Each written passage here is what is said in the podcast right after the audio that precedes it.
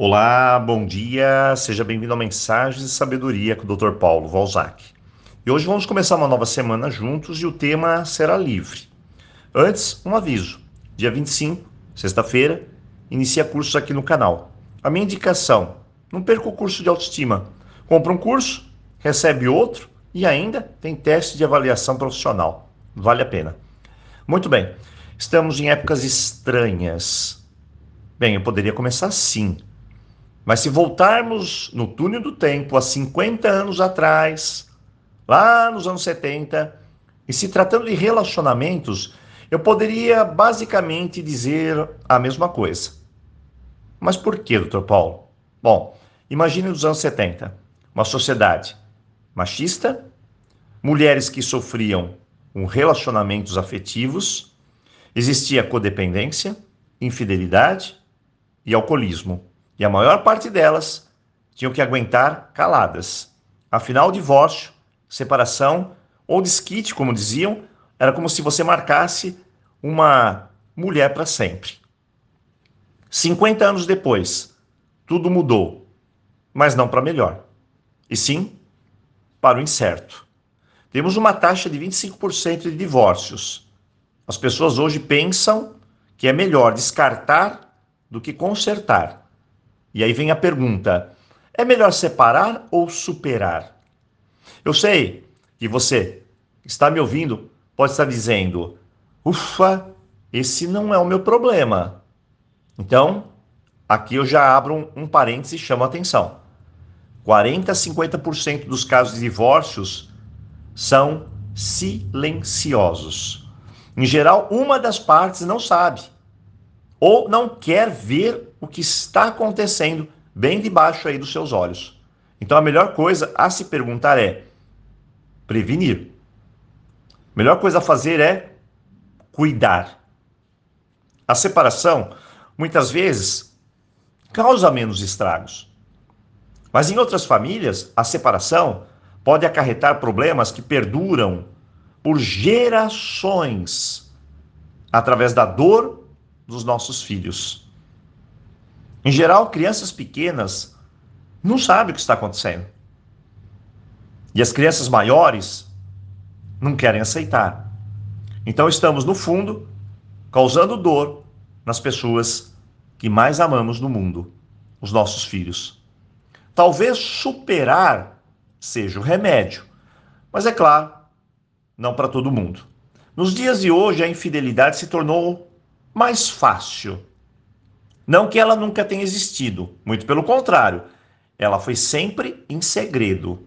O que talvez falte é aprender um segredo da vida. Se você pensa em mudar um relacionamento, cuidado. Em geral, está trocando seis por meia dúzia, como dizem aí no popular. O que precisamos é apenas um pouco mais de sabedoria e refrear nossos impulsos de insatisfação, talvez de prazer e muitas vezes de ilusão. Minhas dicas para superar isso. Primeiro, instale a bandeira da paz aí no seu lar. Segundo, quando chegamos a esse ponto. Essa é a pergunta. Como chegamos a esse ponto?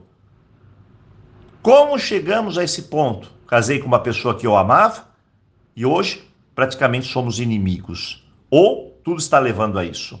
Essa é uma pergunta importante. Pois se você está decepcionado, machucado com tudo isso, acredite, o outro também. Porque nunca é unilateral. Terceiro, é preciso ter mais comunicação, diálogo, conversa. E olha, mas não é crítica, não é julgamento, não é ficar apontando coisas do passado. Isso não faz parte de se comunicar melhor. Por isso, deve-se colocar regras. Fale pela última vez de coisas do passado. Resolva e depois nunca mais. Dá para superar? Olha, dá, mas precisa de esforço. Brigar é fácil. Discutir, machucar, ficar nesse braço de ferro é simples.